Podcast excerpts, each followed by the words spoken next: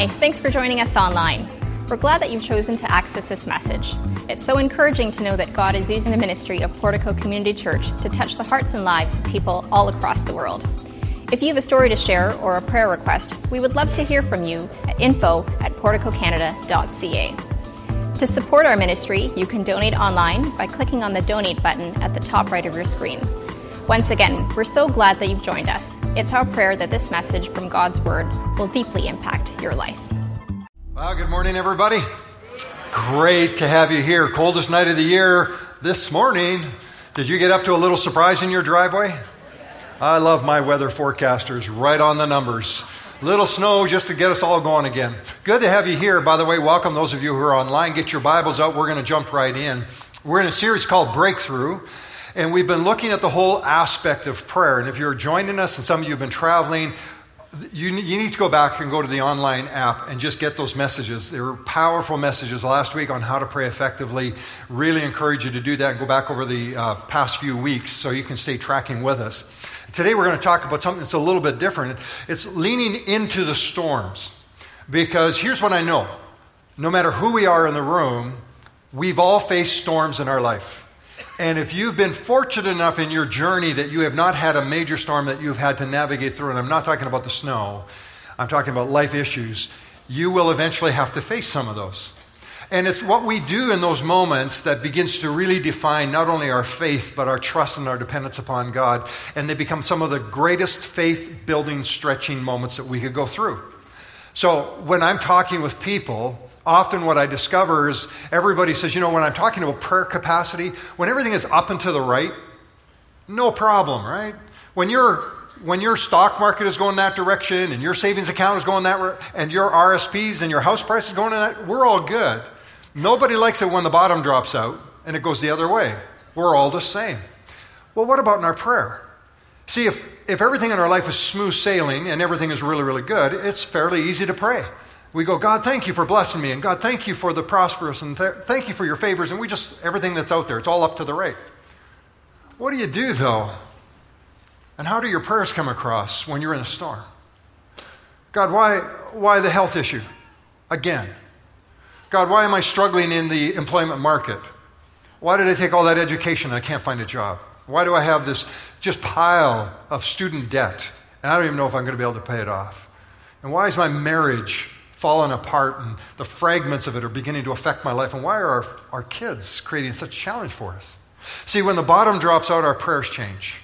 And what happens in our prayers is they're not so much the easy prayer capacity that's high energy. All of a sudden, our prayers take on emotion and they feel different. They're prayers of uncertainty, they're prayers of despair, they're prayers of anger.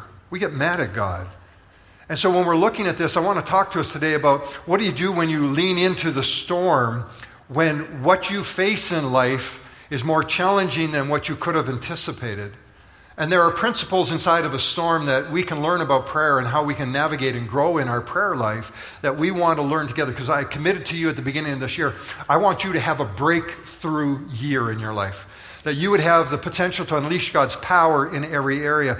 And here's what I understand as your pastor is when you hit a storm and you hit a wall, often that's where we start to slow everything down. And I don't want you to slow down. I want you to be able to push right through this and experience what God has for you. So the prayers that we pray in the midst of the storm become very important for us to understand because that's where we're going to start to grow. We're going to have a look at an event in the life of the disciples of Jesus because they went through this. So if you have your Bibles, let's go to Matthew chapter 8. Matthew chapter 8, and I'm going to read for us. We're going to get out of verse 23. And I think you'll find it an interesting story. Again, let's do this. We're reading some 2,000 years later. We've already, some of us have already read the story. Let's go back into the first context. Let's join them as this event occurs. And imagine that we had not heard this before.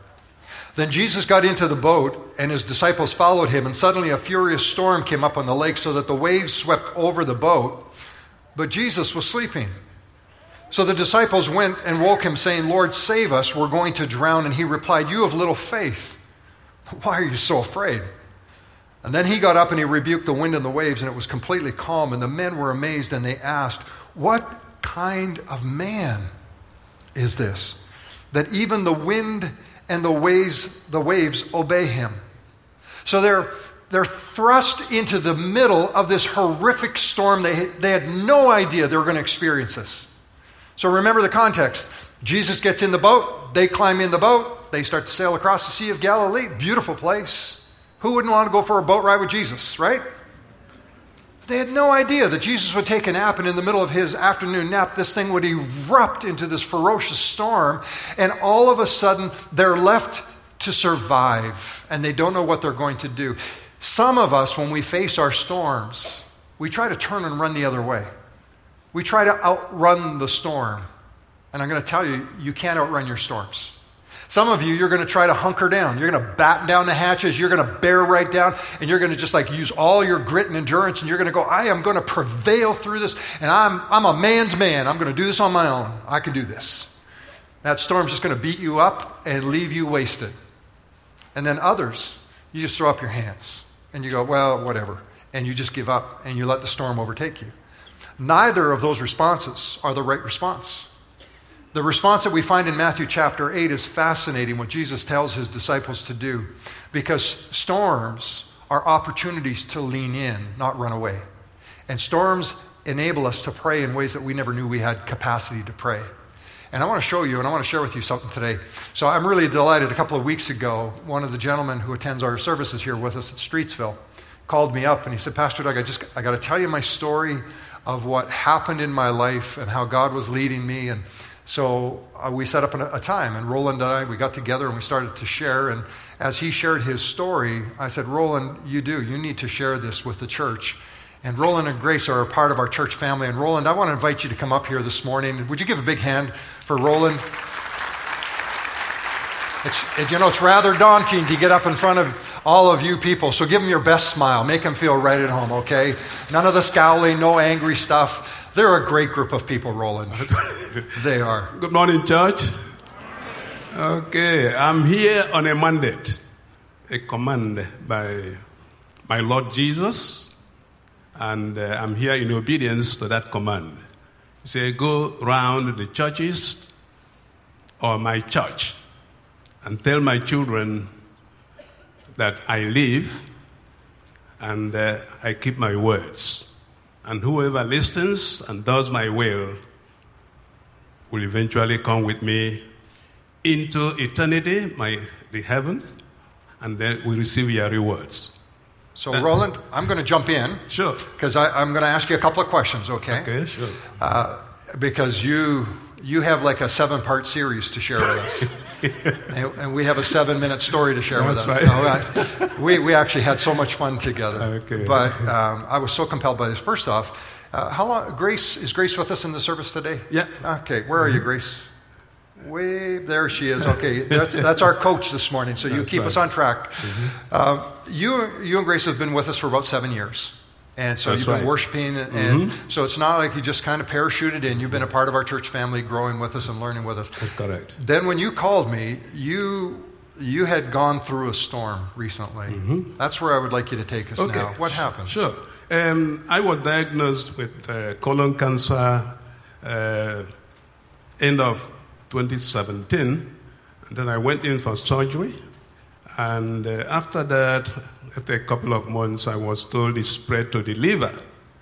So I had to go in for another surgery, and they took out 75% of my liver.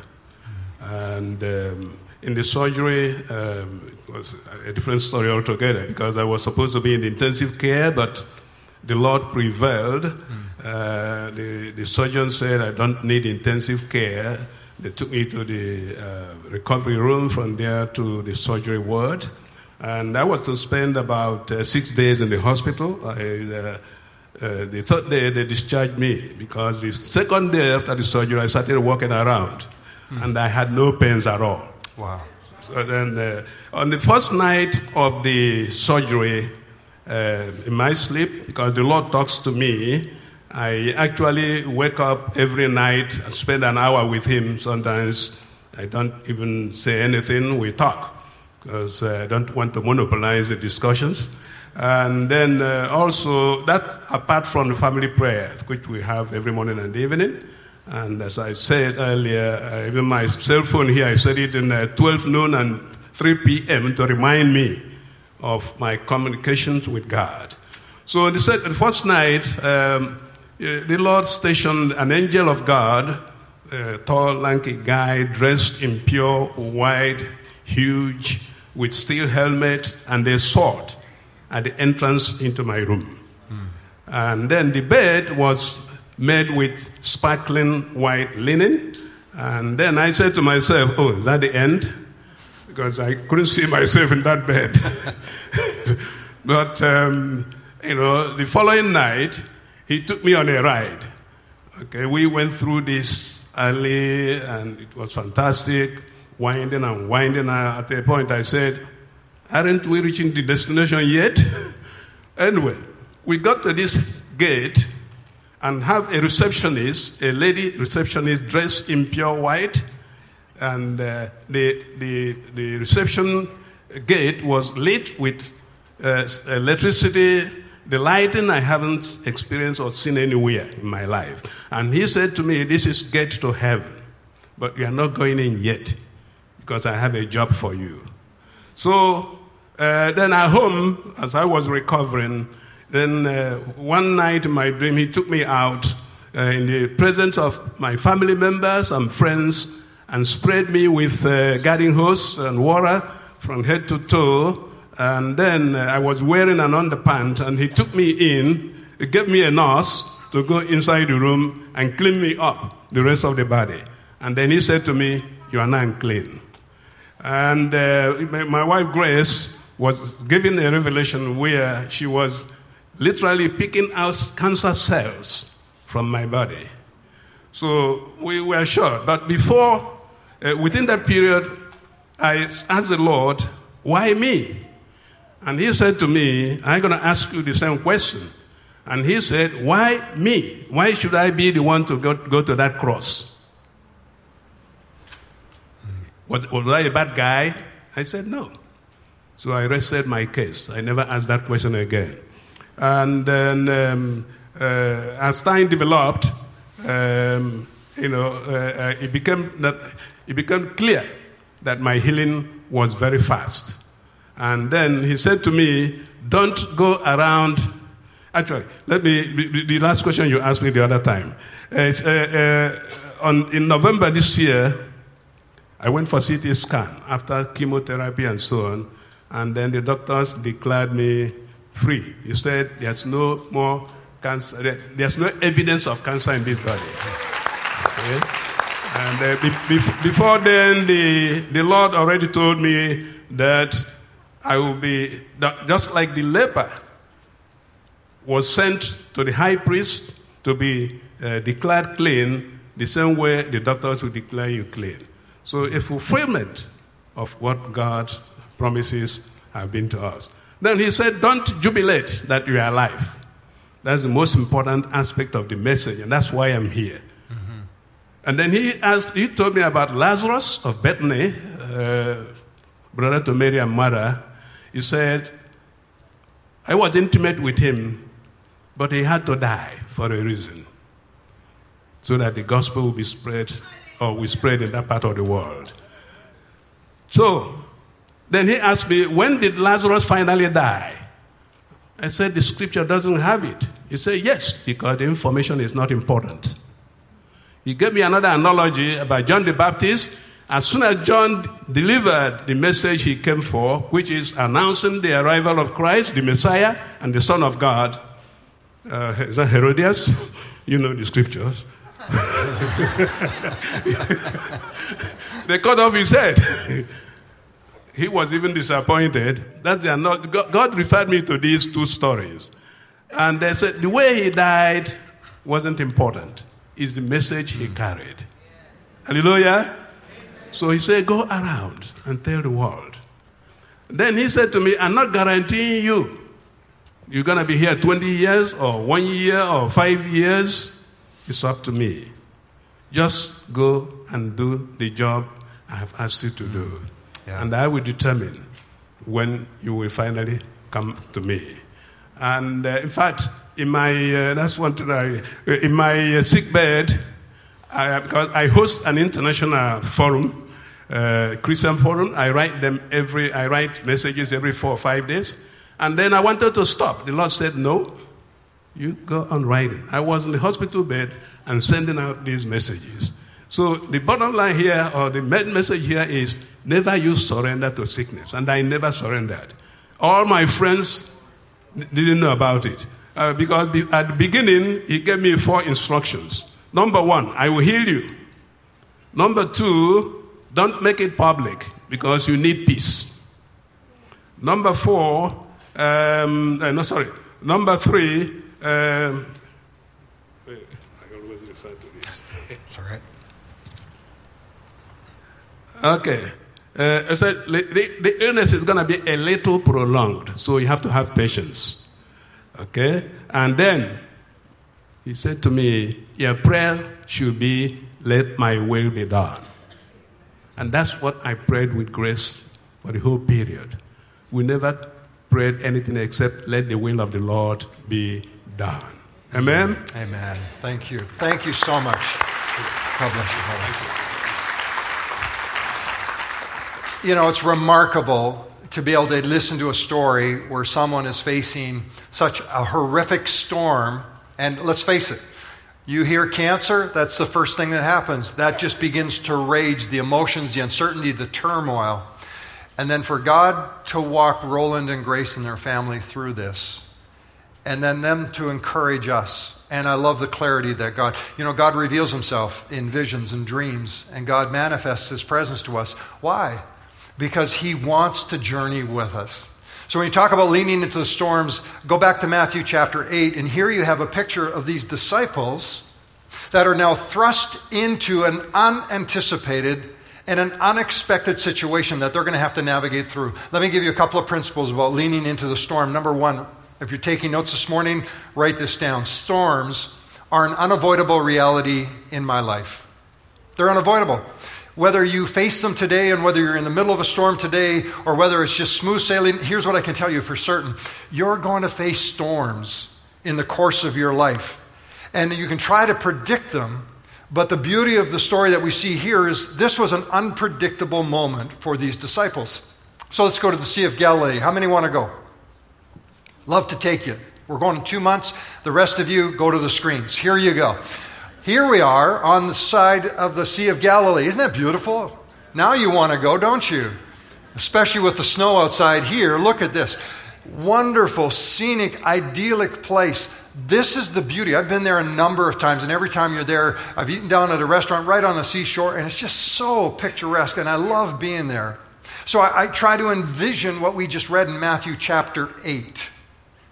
And I'm going, I don't see it.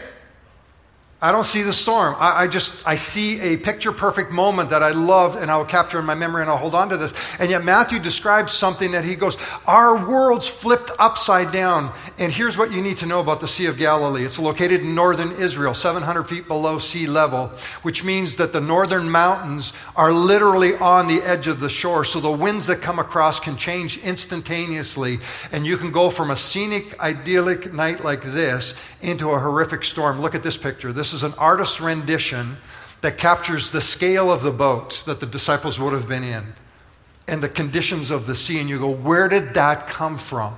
That's what happens when you're on the Sea of Galilee and the winds drop off the Golan Heights and it comes down onto the sea. It can flip everything so unexpectedly, and what you thought was going to be a smooth sailing day can flip your, your world upside down. And some of you, you know that to be true as a parallel in your own life. That you're experiencing moments in your life where you thought everything was going along, and then suddenly, whether it's a doctor, whether it's your employment, whether it's your finances, no matter what it is, it got flipped upside down. And you're in the middle of the most horrific storm. And so, when you think about this, I want to remind you that all of us are going to face these storms. If you look at John chapter 16, it says this Jesus speaking to his disciples I have told you these things so that in me you may have peace. In this world you'll have trouble, but take heart. That's what he said. Take heart. For I have overcome the world. See, we want to run away, we want to hunker down, or we just want to like get swallowed up by the storm. And Jesus told us, no, no, no, no, no, no. You're going to face storms. But he says, take heart.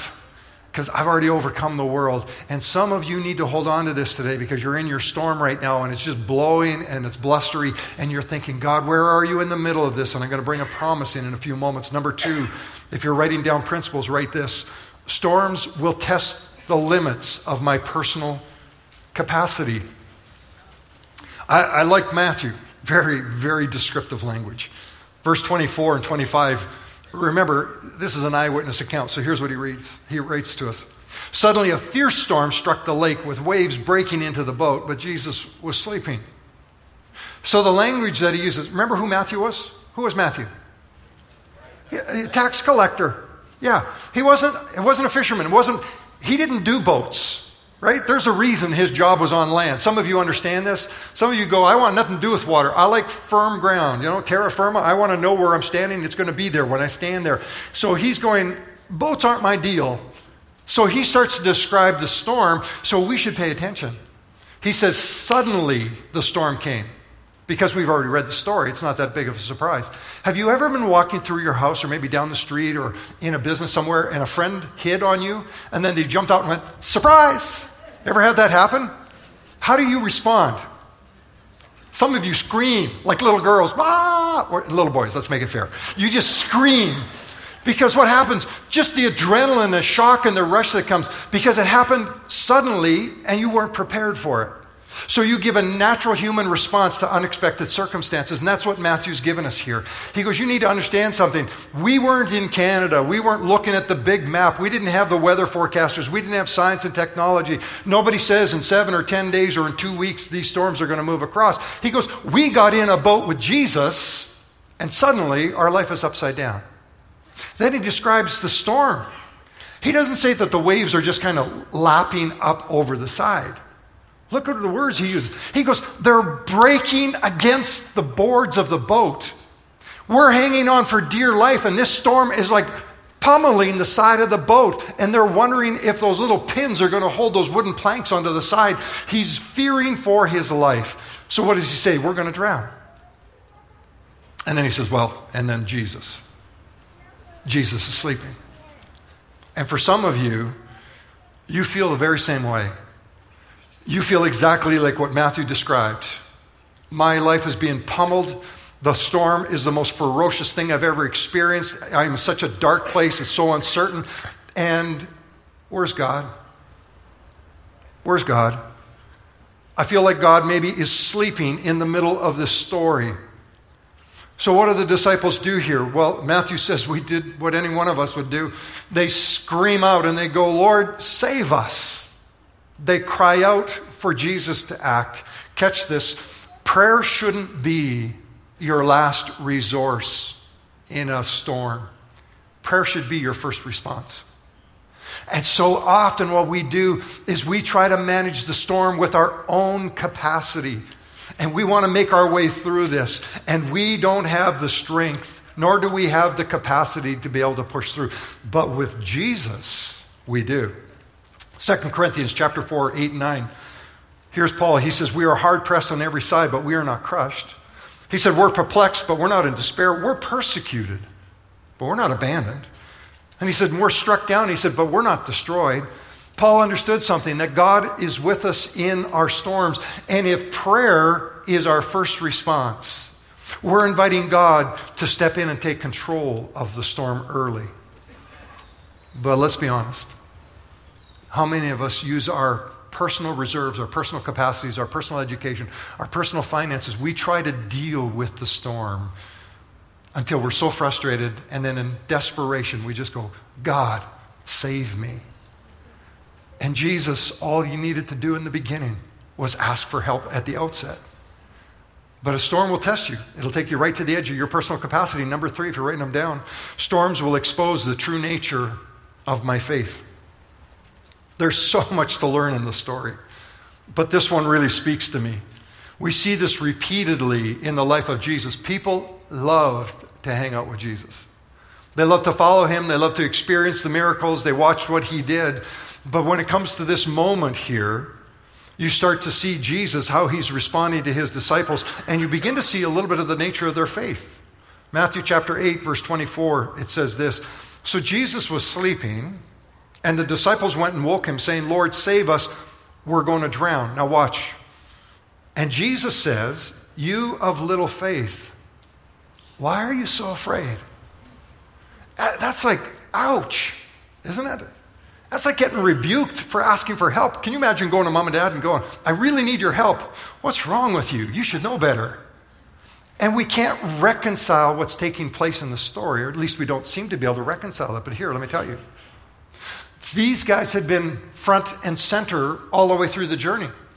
They were eyewitnesses of the kingdom of God and the power of God. They saw miracles. They saw the lepers cleansed. They saw the, the dead raised back to life. They saw the blind restored to sight. They saw people being healed everywhere. They listened. They were there when Jesus was teaching on the kingdom.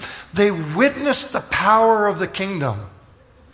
So here they are on a boat with a little bit of wind, a little bit of rain, and a little bit of waves. And Jesus goes, Oh, you have so little faith. He wasn't shaming them. He was stretching their faith.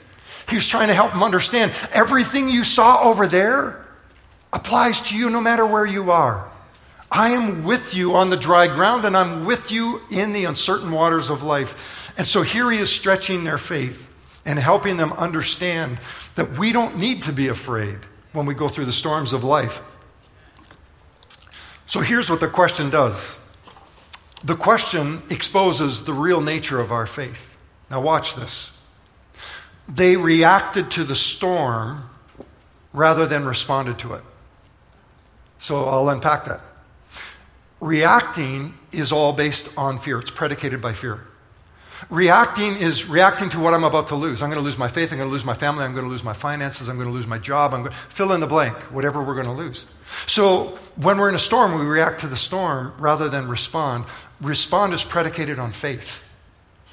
Responding is when we know that Jesus is there with us in the moment, in the storm. So when the storm begins to become its most ferocious exposure to us, we go, You can come at me all you want, but I know that God is with me in the storm right now. You can throw anything you want at me, but I'm not going to fear what I'm about to lose because I have faith in everything that I'm about to gain. That's why Paul could say, For me to live as Christ and to die as gain. Paul refused to react to his situation, he always responded by faith. So Jesus is teaching his disciples, You're still holding on to all the temporal things. And as long as you hold on tightly to the temporal, you'll always react to your storms. But he goes, If you let go of the temporal, and embrace the eternal, you will respond in faith. It will not matter how much money is in your bank account. It will not matter how serious the relationship is melted. It will not matter how desperate the doctor says your disease is because you go, those things are circumstantial. God is in control. And that's where the storm becomes the point where we begin to lean in. Number four, if you're writing this down, storms can be my most prevalent faith defining moments in life. So I'm going to read one verse, and I want you to catch this. It's verse 23.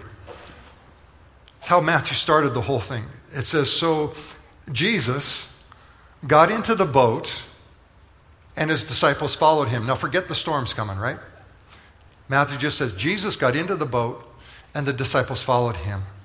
I love that picture. So Jesus has been out ministering, teaching, performing miracles, and like any other day, he goes, Anybody up for a boat ride? And everybody's like, I'd love to go with you. We love hanging around with popular people, right? So you know the disciples are no different than us. Jesus, and it says Jesus got in the boat first. So he gets in the boat. Now, those of you, how many of you have raised more than three children in your family? Let's go another way. How many of you are from a family with more than three children? Okay, there we go. Now we're connecting. So, do you remember when it was time to go for a car ride? There were two privileged positions in the car. You know you weren't driving, so let's take that one out of play right away. There's two privileged positions in a car when you're about to go for a car ride. What are they? Front seat, and I heard it over here somewhere. The window seat, absolutely. There were six kids in our family. There was like no way we would have a six door car. So whenever we would go to the car, it was like fist and cuff who got the back doors because mom always got the front seat. And the, and the rare time that mom didn't come, Well, then it was like an all out brawl to whoever got to sit in the front seat. So I can picture the disciples when Jesus goes, let's go for a boat ride. They're clamoring to get in there because they want to what? Sit next to Jesus. And what does John do? Shotgun! I want to sit right next to Jesus. They're no different than us. We would do the same. And don't say you wouldn't. You would. If Jesus was physically with you in the boat and you go, there's a seat there, there's a seat there, and there's, I'm there, I'm right there. So they all climb in the boat going, Jesus wants to go for a boat ride. We've done this probably a hundred times before, let's go. Jesus goes, I'm a little tired. I'm going to lay down and have a rest. You do that, Jesus. We got this. We got a couple of sailors in the boat, James and John, Peter and Andrew. You guys have done this. Get us across the other side of the lake. And in no time flat, Jesus is out sleeping and the storm just erupts. And you know what they're doing. Way to go, Peter. You brought us out here. You get us out of this mess. You know how you turn on each other real, real quick? But here we are in the middle of this, and Jesus is the one that led him into the boat. See, some of you, you're in your storm and you go, God, what are you doing to me? God, did I sin?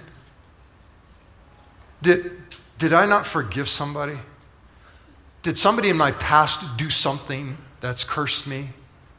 See, we go into this dark, terrible part of our minds where we think we're the reason or something we did is the reason for the storm in our life. Storms affect everybody. It's part of our brokenness, it's part of broken humanity. We have a world that is decaying, not rebuilding. That's why God's promised to make it all new again. And so instead of looking at what did I do wrong, what Jesus was trying to do is go, look at me and look at what I can fix. Storms can become your most faith defining moments. I don't know about you, but in my life, when I'm in the middle of my storm, I tend to grow more, exponentially more, than when I'm in a fair weather season. Because when everything's going along fine, it's sort of like, yeah, I'll go to church today. I'll read my Bible today. I'll spend a few moments talking to God today. When I'm in a storm, I'm going, I'm going to church today. I'm going to pray today. I'm going to get some people around me today, right? That's what storms do. Storms can be your most faith defining moments if you'll let them be. And some of you, when you're in your storms, you go, I don't know if I trust God. You don't have to worry about the storm when your trust is in God because God is there. And this faith defining moment is exactly what Jesus did. Look at Matthew 8 25. 26 and 27, it says, Jesus got up, he rebuked the wind and the waves, and suddenly it was calm. And here's the description. And the men were amazed and they asked, What kind of man is this?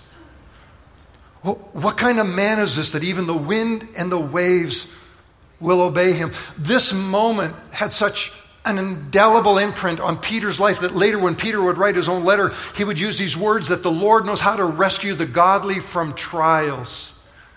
He had been in them. He knew what storms were all about. So he could write with full confidence that when you're in the storm, God can rescue you, no matter what your storm is. If you will allow it to be a faith defining moment. Laura and I, we've been in our share of storms. Everybody, we tend to look at each other and go, Well, you probably don't understand. Well, come next Sunday, we're going to tell you about our storms. We've been there, and we still go through storms. But we know that God is always going to be with us in our storms. So rather than turning and running or hunkering down and trying to do it with endurance or just giving up hopelessly, we go, no, we're going to turn towards Jesus and go, Jesus, lead us in the storm. We're going to lean into the storm. So why should you do that? Because the Bible reminds us that the Lord is your helper and you don't have to be afraid. That was the writer to the Hebrews. He goes, God is with you. You don't have to fear your storm. So, my question is this today What's your storm? Because we have them. In fact, we would be amazed the number of storms that are just in this room alone, not to mention online. We have storms. But my encouragement to you today lean in because Jesus is right there in the middle of that storm. He has not abandoned you, He has not forsaken you, and He is ready to rescue you. Doesn't mean He's going to take you out of it, He's going to take control of it. That's the kind of God we serve. Amen. Father, I pray this morning that in such clear ways our spirits would understand that our faith in you is not something that is just philosophical and intangible. It's real, it's trustworthy, and it transforms us when we go through trying times. So this morning, would you be with us as we're honest about confessing the storm that we're in personally? Because we need you, Jesus. And I pray that you would just speak into our hearts and into our lives. And I ask it in Jesus' name. Amen. Thanks for watching today. Be sure to check out our other messages on this page, and you can also watch us live online every Sunday morning at 10:10 a.m. Don't forget, share your story or send us a prayer request by emailing info at porticocanada.ca.